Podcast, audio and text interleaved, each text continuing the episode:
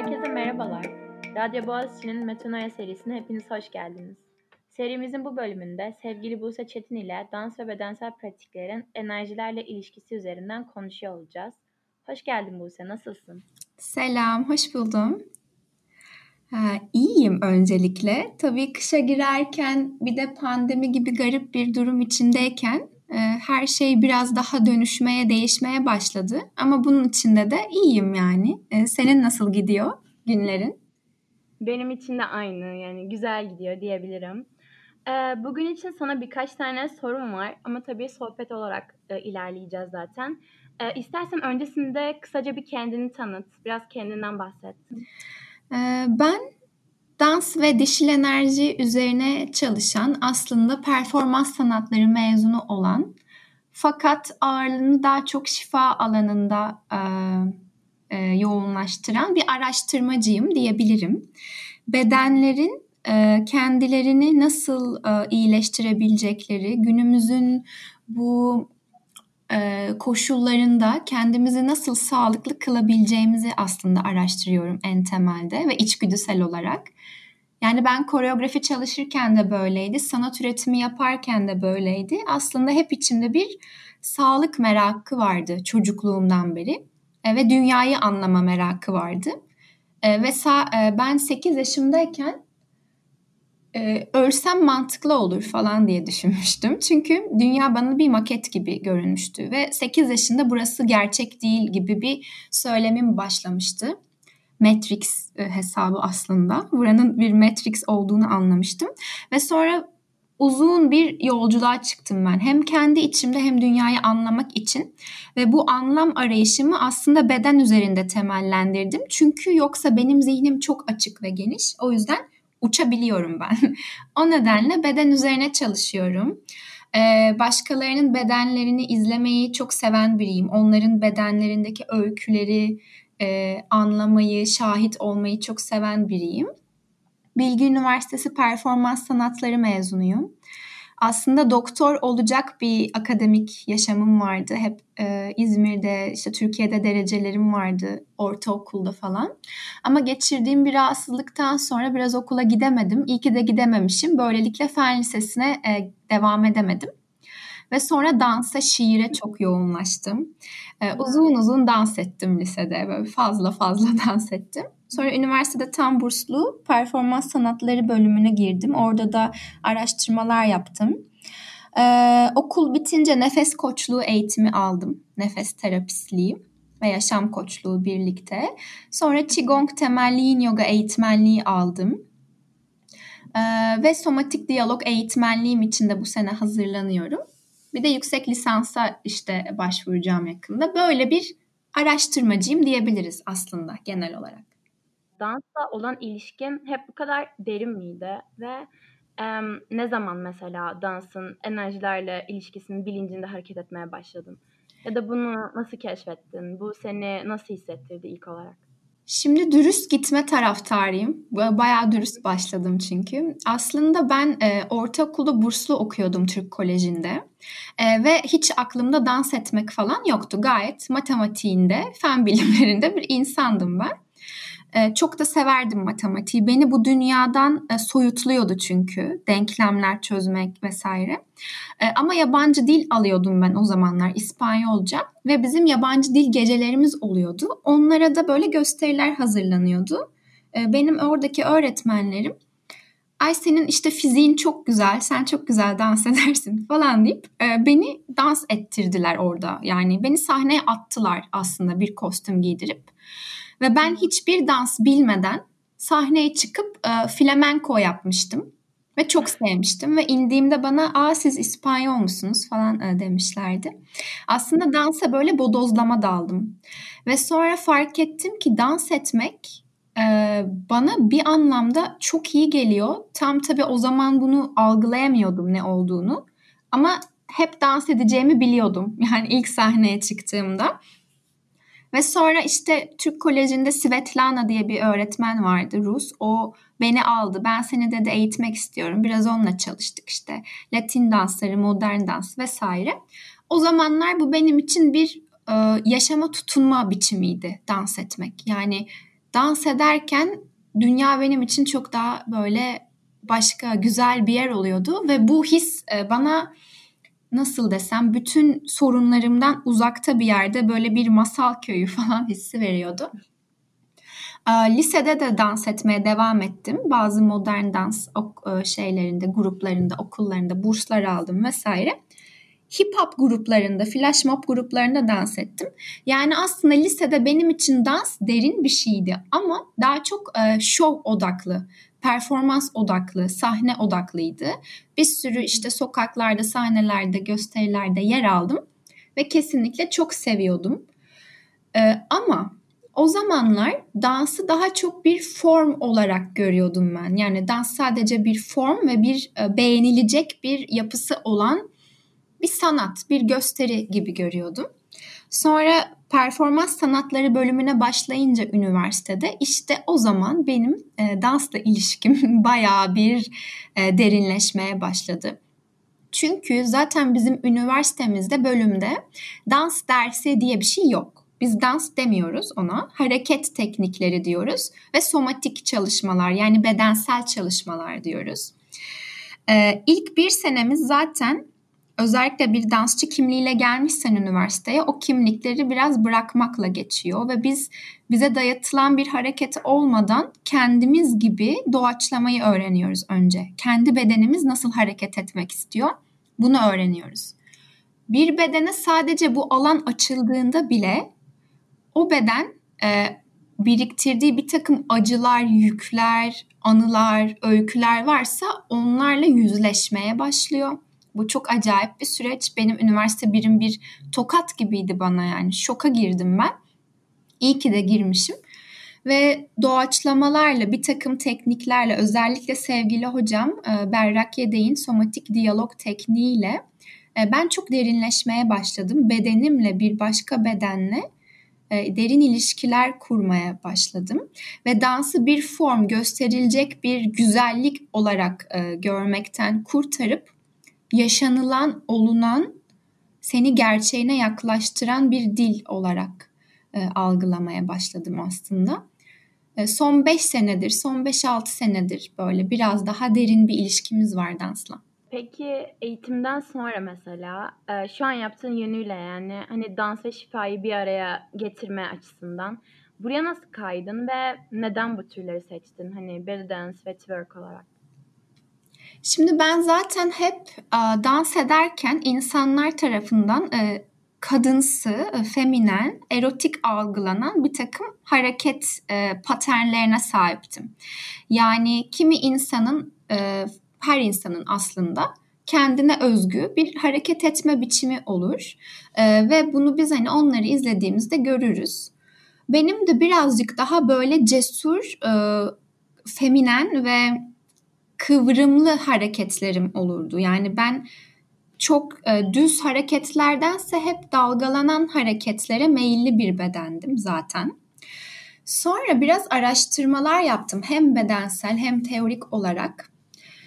E, ve gördüm ki bir bedenin dalgalanması, titremesi yani bol bol shake, titreme hareketleri yapması aslında çok sağaltıcı bir şey.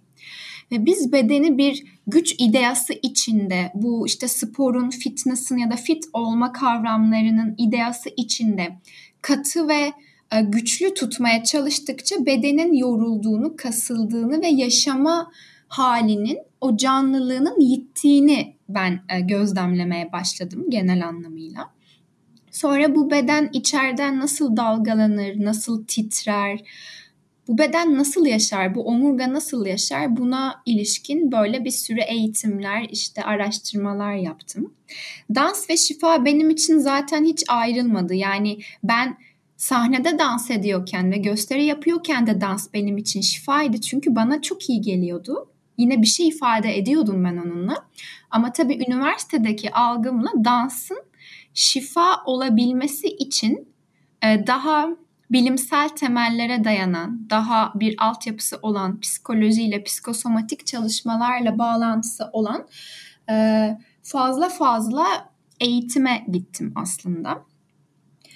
dans ettiğimizde biz zaten hormonal olarak, biyolojik olarak bu bize iyi gelen bir şey. Yani spor da öyle, hareket ediyorsak iyiyiz. E, bu sağlıklı yaşamın şartlarından biri. Dansın şöyle bir ayrıcalığı var. Dans bir ifade biçimi, bedenin bir konuşma biçimi olduğu için gerçekten e, kimimiz, ben de böyle bu şekilde iletişim kuruyorum. E, ve zaten günümüzdeki en büyük problem bence bizim iletişemiyor olmamız insanlar olarak. O yüzden kendimizi ifade etmeyi ya da ortak bir şeyleri ifade etmeyi bulduğumuz yer direkt şifalı. Bir de şuna değineyim. Zaten eskiden insanlar ritüeller yaparken bir araya gelip e, dans ederlermiş ya da biz hala düğüne gideriz, kınaya gideriz, dans ederiz, klaba gideriz, gece kulübüne gideriz, birlikte dans ederiz. Ben bunları da çok sağaltıcı buluyorum.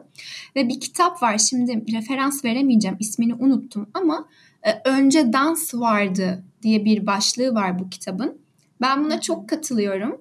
Sözler yokken hareketler vardı, ritüeller vardı, dans vardı. O yüzden çok daha kelime öncesi, bilinç, bilinç demeyeyim ama bilişsellik öncesi bir yere dayanıyor bence dans. O yüzden çok kadim ve güçlü bir şifa kaynağı. Yine üzerinde derinleştiğin ve özellikle derslerinde de bol bol üzerinde durduğun bazı nasıl diyeyim kavramlar var. Bunlar işte mesela dişil enerjiler olsun, yin ve yangın dengesi ya da ilişkisi, işte topraklanma, beden hafızası. Bunları bedenimizle ilişkilendirme açısından ve mesela bunları yaptığın danslarla ilişkilendirme açısından özellikle derslerdeki konuşmalarını gerçekten çok seviyorum. Bu yüzden biraz daha senden bunu dinlemek istiyorum. Yani sence bu dansların topraklanma ve genel anlamda bedenle olan ilişkimize dair yaptıkları, kattıkları neler sence? Tamam. Şimdi bu geniş bir cevabı olan soru ama şöyle kısa tutmaya çalışayım. Bir kere e, bedenle yaptığımız her şey zaten bizi bence topraklıyor.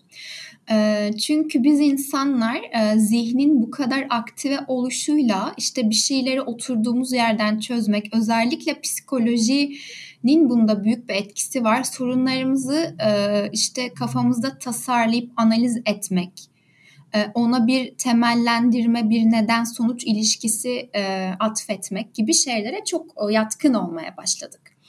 Ama şimdi burada bir kısır döngü var çünkü zihnin yapabildiklerinin bir kapasitesi var. Bedenin yapabildiklerinin de var tabii. Zaten zihin beden içinde yansıyan bir şey. Ama bizler sürekli zihnimizle bir şeyleri sorgulayarak sorun odaklı e, olmaya başladık. Ve zihnin şöyle bir girdabı var. Zihni elle tutamıyorsun. Yani bir şey düşünüyorsun ya o düşünceni elle tutamıyorsun. Tabii ki düşünceler gerçek olur ve bir forma bürünür. Buna katılıyorum. Ama düşündüğün şey aslında yok. Yani hani o, o an zihninde bir şey oluyor ama ne oluyor bilmiyoruz ya. Beden bu açıdan değerli bir malzeme özellikle benim için çünkü zaten zihnim çok hızlı çalışıyor. Bu yüzden ben bedenle çalıştığımda şu an elimle dizime dokunduğumda elimle dizime dokunuyorum. Dizimle de elime dokunuyorum ve burada oluyor bu şu an. Ve gerçekliğini ben elimle somut olarak topraklı bir şekilde test edebiliyorum. O yüzden bizim bedenle yaptığımız her çalışma bizi yere indirir yere indirmesinden kastım zaten dünyadayız, yer çekimi var falan ama e, zihin e, bir kitapta okumuştum yine şey yapamayacağım, referans veremeyeceğim ama e, ışık hızından daha hızlı bir şey varsa bu evrende o da zihindir diyor ve bu çok doğru. Yani zihin geçmişe gidiyor, geleceğe gidiyor, kaygıya gidiyor. Olmayan, şu anda olmayan, şu anda olmakta olmayan paralel evren teorilerini bir kenara bırakırsak şu anda yeri olmayan şeylerde zihin fazla oyalanıyor. Ama bedenin buralarda oyalanması mümkün değil çünkü şu an seninle konuşurken sandalyede oturuyor. O yüzden bedenimin içine girerek, bedenimi içeriden algılayarak, bedenime dokunarak yaptığım birçok şey bana şu anı olmayı, sadece şu an olduğunu, yapabileceğim en iyi şeyin şu an olmak olduğunu hatırlatan bir malzeme. E, yin yang mevzularına girecek olursak orası biraz geniş. E, Tao'nun Fiziği diye bir kitap var. Orada şunu söylüyor. E, Din Yang'ı ve Tao'yu anlamak için aslında okuyarak algılayabileceğimiz bir şey değil. Çünkü Doğu felsefesi denilen şey e, bizim için çok uzaklarda bir şey. Yani biz bunu teoride anlasak bile e, uygulama ve pratikte algılamamız çok zor. Bir kere orada ölüme bakış başka, doğuma bakış başka, zamana bakış başka. Her şey çok daha döngüsel. Bizim batılı zihinlerimizin algıladığı gibi bir başlangıç, bitiş, çok net böyle sınırlar, işte lineer ilerleyen her şey böyle düz akmıyor vesaire. Ve o kitapta demişti ki e, Tao'yu anlamak için kitap bilgisi yetmez. Ben de aslında Yin Yang'ı tabii ki çok okuyorum ama en çok e, Tai Chi, Qigong çalışırken algılayabildim. Çünkü formlar gerçekten o Tao'nun bize anlattığı teorileri bedende yaşamaya dair e, veriler sunuyor. Yani cidden bazen bir form oluyor. İşte hayvan formları var mesela. O hayvan formunu yaparken sen bedeninin içinde ve etrafında o yin yang neymiş ciddi ciddi algılamaya başlıyorsun yani. Ee, ve buradaki bu yin hal beni yang hal de çok etkiliyor ama günümüzde yin halin eksikliğini daha net gördüğüm için çünkü hepimiz bir şeyleri başarma çabasındayız bir şeyleri başarma çabasında olmak harika bir şey. Ama biz daha olmadan, kendimiz olamadan, durduğumuz yerde olamadan bir şeyleri başarmaya çalıştığımız zaman sistem yürümüyor.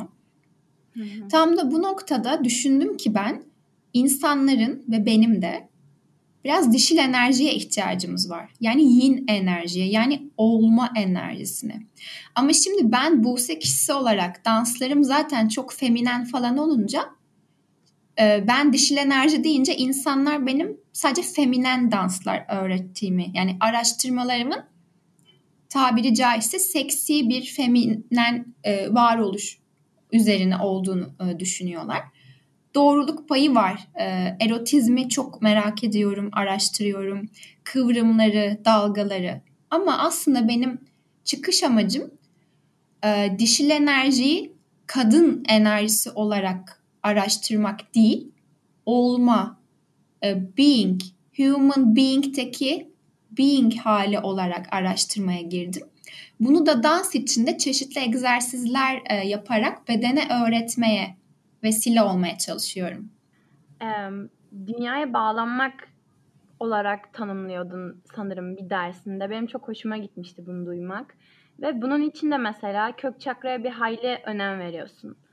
Yani bu ne anlamı geliyor senin yaptığın hem danslarda hem diğer çalışmalarda ve sence niye önemli olmalı? Ee, şimdi aslında e, her insan kendinden bilirmiş işi. E, ben de binde bahsettiğim üzere e, zihni çok hızlı bir insan olarak e, ve çok fazla her şeyi sorgulayan biri olarak zamanımın çoğu buna gidiyordu. Yani yaşamak yerine sürekli bir sorgulama hali, sürekli bir e, confused böyle karışık bir hal vardı ve bazı zihinlerin problemi budur yani. Çok zekidirler, harikadırlar yani. E, bu günümüz jenerasyonunda da çok var. Ama hep bir depresif ve melankoliktirler. Çünkü çok bilirler, çok sorgularlar ve görünenin ötüs, ötesindeki ne algılamaya e, yatkın olurlar. Özellikle şimdi bilginin erişilebilirliği de kolaylaştığı için bizler biraz daha hızlıyız yani bir şeyleri öğrenme, bilme konusunda ve bu bazen yük olabiliyor bize bir ızdırap. Varoluş sancıları sen felsefe okuyorsun belki de daha da bunlara hani aşikarsındır. Bir varoluş krizi yaşamayan e, benim arkadaşım olmadı neredeyse bugüne kadar. Hepimizin varoluş krizi oldu. Oluyor, hala oluyor. İşte tam o varoluş krizi o oluş krizi işte olmanın bence ne olduğunu bilmediğimizle ilgili e, bir şey olabiliyor. Şimdi dünyaya bağlanmak burada şöyle bir yeri var kök çakranın. Kök çakra aslında ben varım dediğimiz yer. Bedensel olarak bu kuyruğa bacaklarımızın arasına biraz denk gelen yer. Dünyada e, yerinin olduğunu bilmekle ilgili bir şey. Bu dünyada benim bir yerim var. Ben bu dünyada bir alan kaplıyorum. E, ben bu dünyada bir işe yarıyorum. Ve aynı zamanda daha ilkel denilen dürtülerimiz de işte bu cinsellik. Aslında üreme diyorum ben. Cinsellik gibi bakmıyorum kök çakraya tam. Çünkü yaratım enerjisi sakral çakraya doğru biraz çıkıyor. Ee, böyle işte köklü olmak yani hmm, yapabilme gücü hmm, falan hani böyle aşağıda olma hissi o güç kök çakrayla ilgili. Ama bizler bir şeyleri sorgularken e, enerji diyeceğim şimdi biraz soyut e, kaçmayacak artık sanırım enerjiler falan hani artık açıklanıyor zaten. Ama böyle bazı insanlar oluyor enerji deyince böyle dıt falan blokaj koyuyorlar. Ama ben hani geldiği gibi konuşayım. Aynen. Enerjiler yukarıda çalışıyor. Biz sürekli düşününce bütün bedendeki elektrik diyeyim hadi somut olarak e, beyne pompalıyor her şeyi yani. Çok hızlı bir akış oluyor. E biz bedenimizin altını bastığımız yeri dünyayı unutuyoruz bir şekilde. Ne zaman ki işte bu oryantalde, belly dance'te ve twerk derslerinde özellikle seçmemin sebebi bu biz yere inmeden, yere düzgün basmadan, bedeni yaşamadan bu dansları yapamıyoruz. Çünkü dengemiz kayboluyor. Sabırla içeriden yere yaklaşa yaklaşa dans ettiğimiz vakit köklenmenin ne olduğunu hissediyoruz. E, meditasyonlarla da köklenme çalışmak çalışmak mümkün ama bence dansla çalışmak daha işlevsel. Çünkü bizim aslında eskiye nazaran insanların e, bedensel işlevleri e, azalmaya başladı ya tarla sürmüyoruz, dağ tırmanmıyoruz, E, markete bile gitmiyoruz hatta artık hani işler çığırından çıkmaya başladı. E, bedenin e, günlük fonksiyonlarını gerçekleştirme kapasitesi azalmaya başlıyor. Yani az hareket daha erken bir yaşlılık, daha fazla sağlık sorunu demek aslında. O yüzden dansın ciddi ciddi hani rasyonel olarak şöyle bir getirisi var. Bizim gündelik fonksiyonel hareketlerimizi daha sağlıklı, daha e, bilinçli, daha rahat ve keyifle yapmamıza e, aracılık ediyor aslında. Benim şimdi burada otururken bedenimi konforlu bir şekilde oturtmam e, benim kök çakramın iyi çalışmasıyla ilgili. Çünkü ben dünyada durmakla, hareketle her gün çalışıyorum. O yüzden tabii ki bunu daha spiritüel yollarla açıklamak da mümkün. E, oralara çok şimdilik dalmak istemiyorum. Ama basit bir yolda düşünürsem ben bir bedenliyim. Bedenimle bir şeyler deneyimliyorum bu dünyada. Şu an elim masada. E, bu dünyada bedenimle insanlarla bir şeyler paylaşıyorum, dokunuyorum. Ben bir bedenliyim, gözlerimle ağaca bakıyorum, buradayım vesaire gibi ve ben bu dünyada bir yer kaplıyorum, bir hizmet veriyorum. Bu senin e, bu dünyada bir karşılığı var hissi kök çakra ile ilgili ve ben bunu en iyi bedenle yaşıyorum gerçek bir şekilde ve insanlara da derslerimi alan insanların da bunu bedenleriyle çok gerçek ve e, sağlıklı bir yerden yaşadıklarını gözlemliyorum.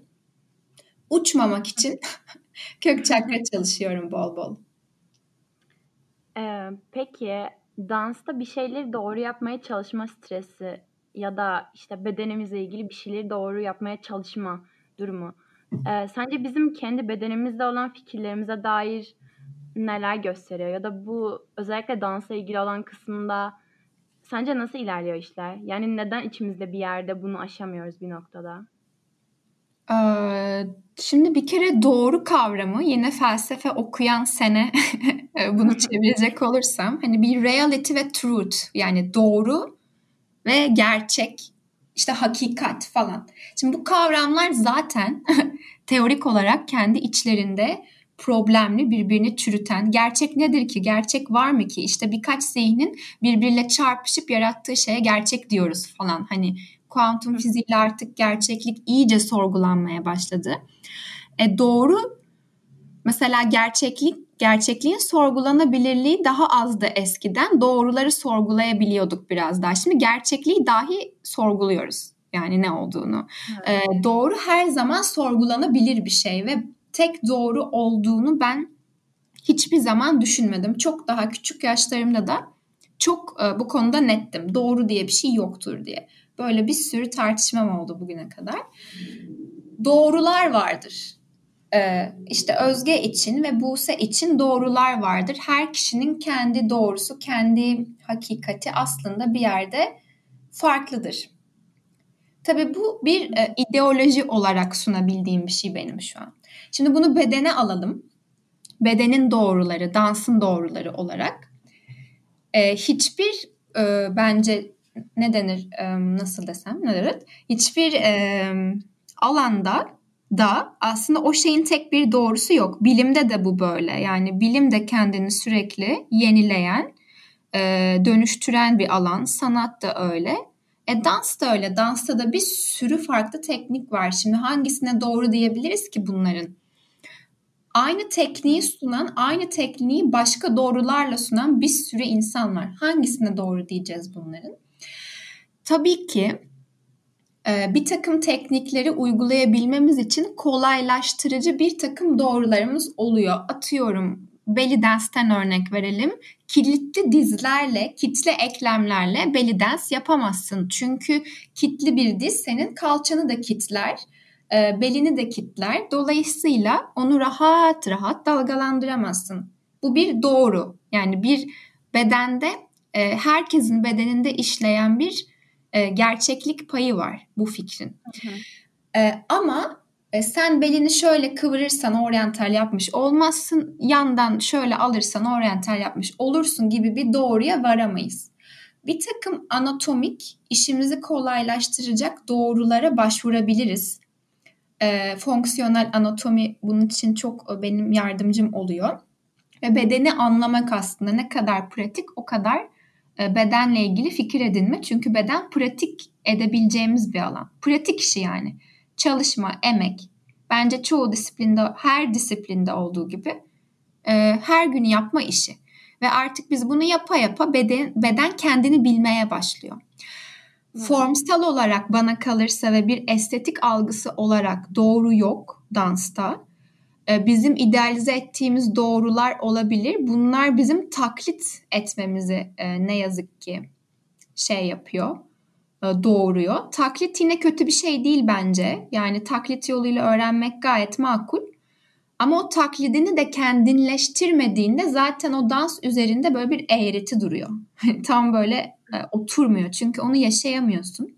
Tam bu bağlamda e, aslında kendi doğrumuzu bulacak egzersizler yapmak işte benim derslerde sunmaya özen gösterdiğim şey bu. Bu senin doğrusunu değil, e, dersi alan kişinin kendi bedensel, danssal zevkini ve doğrusunu bulmak için alanlar açıyorum ve buna yönelik egzersizler yazıyorum. Ben doğru dans etmeye çalışırsam zaten bir şeyi yapmaya çalışmak bedenimi kasmam demek mümkün değil. Ama sağlık açısından ve fonksiyonel anatomi açısından bir takım e, doğrulara sığınabiliriz Yine de bu bence estetik e, zevkimizle ilgili bir şey değil. Tamamen mekanik bir şey yani. Evet. Ee, bir de yaptığın şeylerin sonuçta görsel bir şov olan bir yanı da var mesela. Ee, bunu mesela o boyuttan çıkarırken, derinleştirirken hiç e, yargılanmak gibi bir endişen oldu mu? Ya da hiç mesela işin şov kısmından hani daha derinleştiremeyeceğim hani ben bunu karşı tarafa nasıl yansıtacağım noktasında bir endişe yaşadın mı? Çok. yani e, şöyle ben üniversiteye başladığımda da twerk yapıyordum. Performans sanatları bölümünde tabii arkadaşlarım oyuncu, balerin falan gelmişler oraya. Ben twerk yapmayı seviyorum yani liseden beri yapıyorum. Ee, benimle çok dalga geçen böyle arkamdan konuşan arkadaşlarım oldu. Hatta şu an çok yakın arkadaşlarım onlar. Ama zaten ilk önce twerk gibi bir şeyle karşılaştığında özellikle mainstream medyanın e, yarattığı algıyla bir, birlikte twerk çok e, pornografik bir şey olarak atfediliyor. Oysa daha işte kökenine baktığımızda daha Afrika ritüellerinde falan gördüğümüz bizi çok topraklayan, kökleyen bir hareket ve bir sürü onu e, varyasyonlarını e, bulup, keşfedip, eğlenerek, keyifle hani yapabileceğimiz bir meditatif hareket bence bana kalırsa. Ama işte dış göz diye bir gerçeklik var bu dünyada. Ve senin dediğin gibi aslında yaptığım dansların e, bir e, gösterdiğim bir mecra var mesela şu an sosyal medyada dans e, videoları paylaşıyorum ve tabii ki tepkiler Hı. topluyorum. Zaten her etki bir tepki doğurur ama olumlu ama olumsuz ki ben olumsuz tepkilere de olumsuz diye bakmıyorum. Bir tepki, hepsini bir tepki olarak bakıyorum. Şimdi hı hı. E, benim girdabım şu olmuştu. Ben üniversitede o kadar içime kapanıp o kadar içimdeki dansı bulmaya fokuslanmıştım ki bu beni biraz melankolikleştirmişti ve sürekli içimde bir arayış içerisindeydim. Bunun bana çok faydası oldu da zaten. Ama bir yerde o kadar fazla şey buldum ki içimde bunu paylaşma arzum azaldı. Yani dansı hiç paylaşmadan sadece kendim için yaşamak gibi bir yere e, sıkıştırmıştım kendimi. Bu da bende iyi işlemedi. Belki de kimse de iyi işlemeyebilir. Çünkü bir yerde bu hareketi ya da kendinde bulduğun bir şeyi ya da öğrendiğin şeyleri dışarıyla paylaşmak istiyorsun.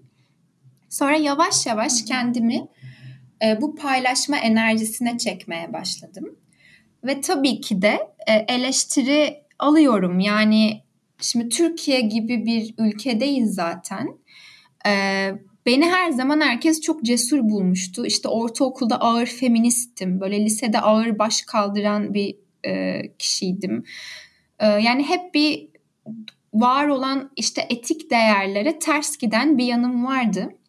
Aslında bence hiç ters gitmiyordum. Yani sadece öyle algılanıyordum.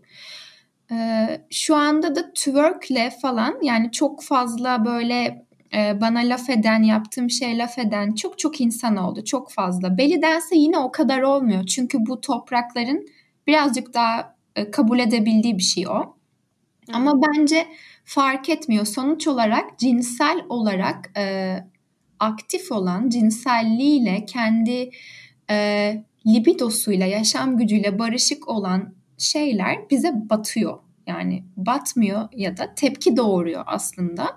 Ben bunu göze aldım zaten. Bu tepkileri e, göze almıştım.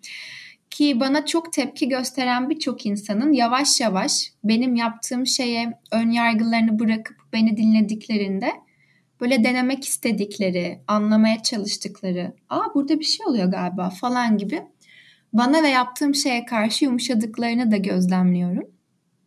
Yani takmıyorum gibi bir söylemim yok. Hani tepkileri tabii ki takıyorum ve önemsiyorum. Ama yaptığım şeyin o kadar e, bilincindeyim ve o kadar seviyorum ve o kadar inanıyorum ki dışarıdan gelen her bir tepki bana öğretiyor aslında. O yüzden hani bu konuda bir şeyim yok. Hmm, ne diyeyim çekincem yok. Çok iyi. Ee, bir yandan farklı şeylerle büyüyen bir insansın aslında. İşte nefes eğitmenisin bir yandan. Aynı zamanda Qigong temelli Yin Yoga dersleri veriyorsun. Bir yandan tabii dans. Ee, bunlar birbirlerine ne katıyor? Yani nasıl tamamlıyorlar birbirlerini ve bu seni nasıl besliyor? Tamam. Şimdi doğuya baktığımız vakit ya da doğuyu vazgeç hadi vazgeçtim. Genel olarak hakikat arayışında hakikat nedir gibi arayışlarda olan e, ideolojilere baktığımız zaman aslında bana kalırsa hepsi hemen hemen aynı şeyi söylüyor. Biraz başka tarzlarda söyleseler de benim algıladığım e, aynı şeyi söylüyorlar.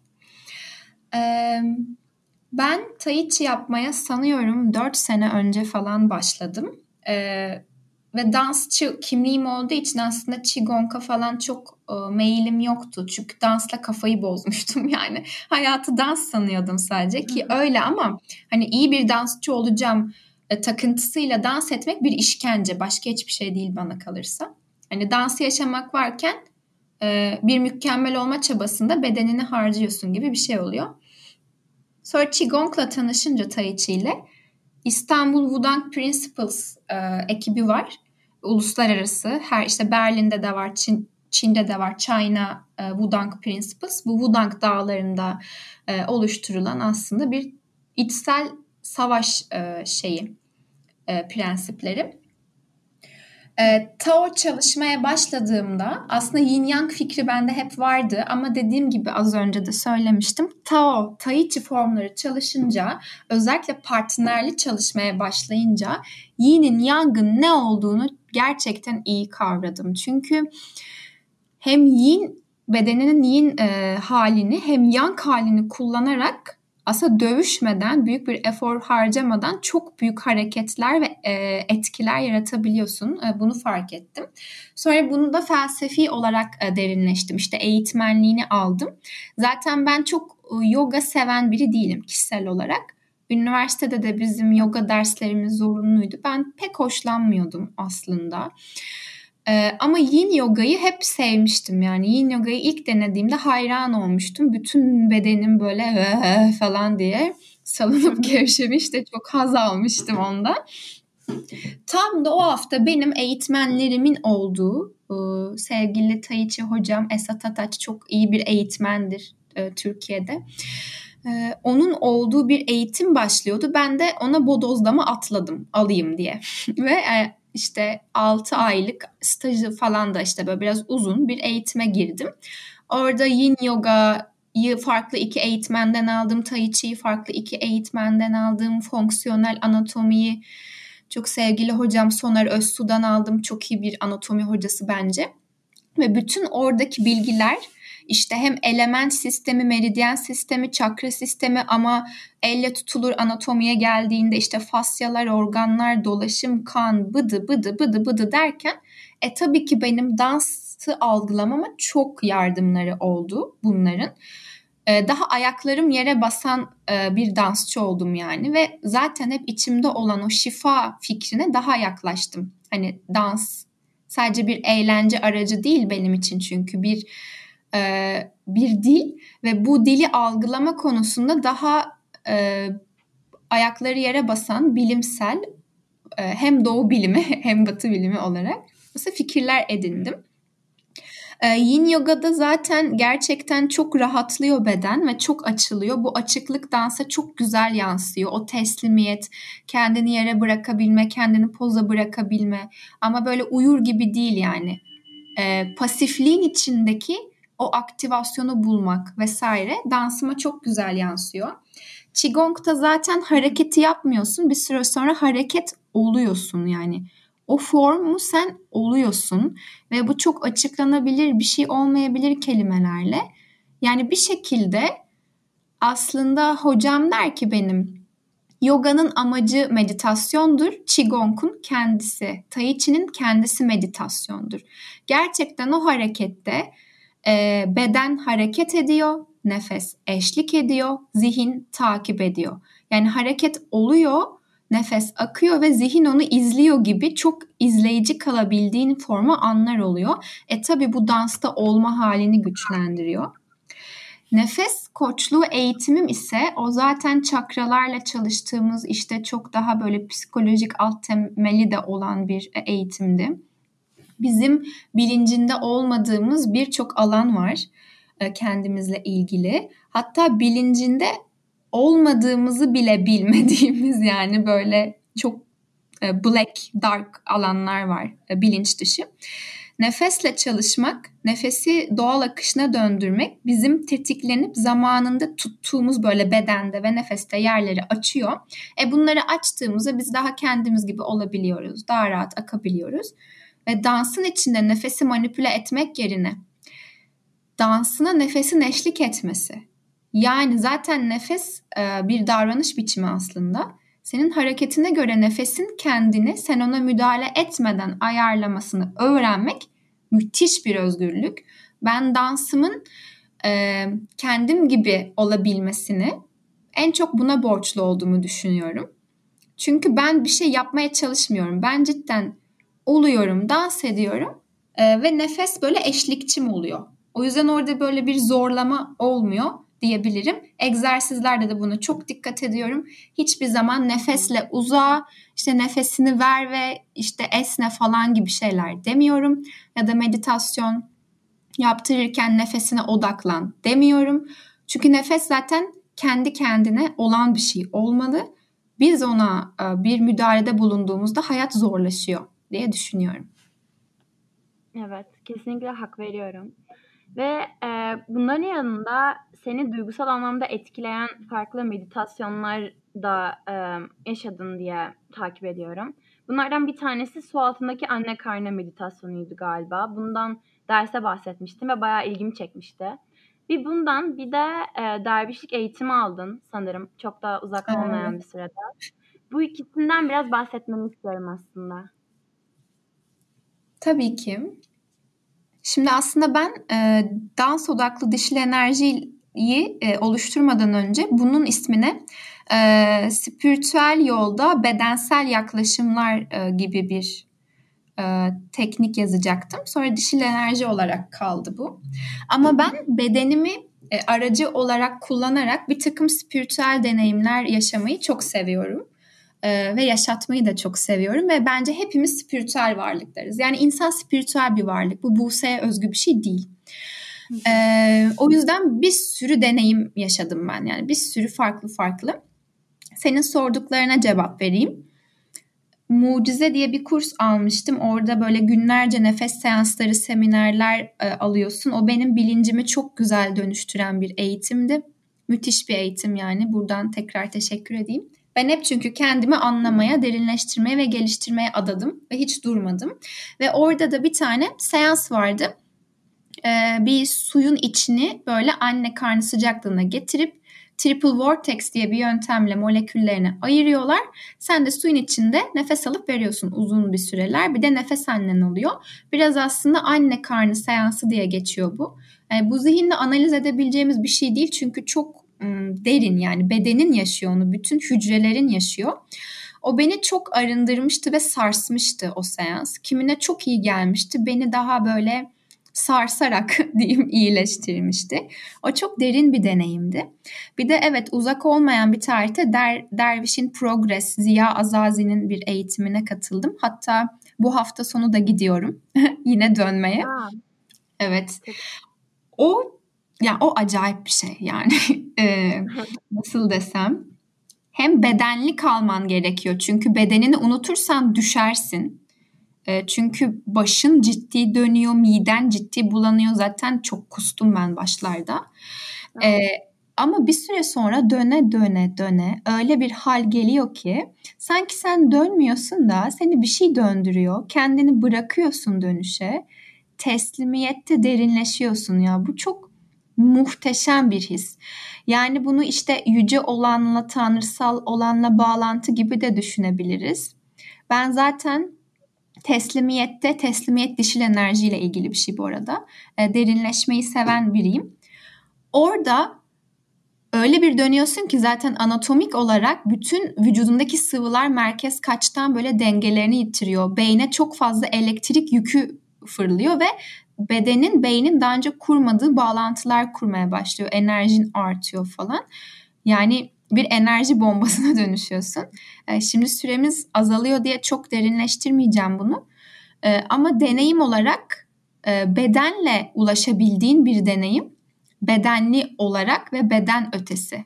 Şöyle toparlayabilirim. Bana kalırsa beden ötesi bu spiritüel ve yüce duyguları, halleri bedeni e, iyi anlamış, kendini iyi anlamış insanlar aracılığıyla, beden aracılığıyla yaşayabiliyoruz.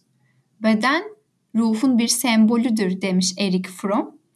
E, ve güzel bir araç, onu güzel kullanalım diye bitirebilirim. Ee, özellikle ne zaman buldun bu şeyi diyeceğim. Yani bu şeyi paylaşmaya ve ders vermeye karar verdin. Aslında buna dair bir şeyler biraz paylaştın konuşma boyunca ama yine de bunu sormak istiyorum. Bir de hani bu durum, bu keşfettiklerini başkalarının da bulmasına yardım etme fikri seni nasıl hissettiriyor? Çok güzel bir soru bu. Duygulandım. Ya şimdi e, insanlar e, çok büyük bir genelleme yapmayayım ama birilerinin onu geçeceğinden e, korkan böyle yani bir yarışa bize sistem sokuyor. Tamam mı? En nihayetinde. Hani biz üniversite sınavlarımıza falan da bir yarışla giriyoruz. Hı hı. Ve bu yarış hissi bence bazılarımızın bazı şeyleri e, paylaşmasının önünde bir engel oluşturuyor. Benim motivasyonum bu değildi. Ben e, yarışla motive olan biri hiçbir zaman olmadım zaten. Zaten çok kendi halimde biri oldum. Benim e, paylaşmamamdaki sebep e, yetersiz hissetmem değil de böyle e, biraz çekinmemdi aslında.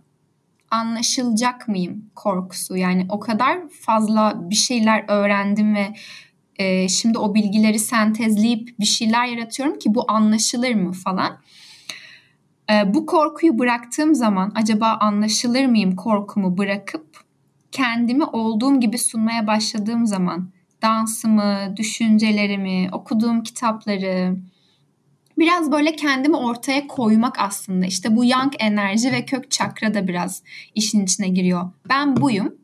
Buyurun hani buyum yani ne yapayım mal bu falan gibi e, koyduğum zaman zaten benimle anlaşabilecek benim bugüne kadar öğrendiğim ve yarattığım şeylere ihtiyacı olan insanlar beni bulmaya başladı. Ben kendimi sakladıkça böyle orada akmayan bir şey oluyordu ve e, paylaşma arzum da az oluyordu. Ama şimdi ben kendim olabilme işte bu oluş halimde hem dansla hem meditasyonla derinleştikçe insanlar bunu görebiliyor. Yani kimin buna ihtiyacı varsa, kim böyle bir şeyle tanışmak istiyorsa bana geliyor. Ve benim eskiden bir şeyim vardı. Hani böyle reklam yapmak kötüdür. İşte sürekli kendini göstermek kötüdür falan gibi bir algım vardı. Sonra bunun büyük bir bencillik olduğuna ben karar verdim ve dedim ki bu kadar eğitim alıyorsun, bu kadar deneyimin var. Bunca acı yaşadın, bunları dönüştürdün. Bunları paylaşmamak, kendine saklamak bence sadece bencillik olur. O yüzden bunu paylaş ki nasıl bugüne kadar sana bir sürü insan destek oldu öyle ya da böyle.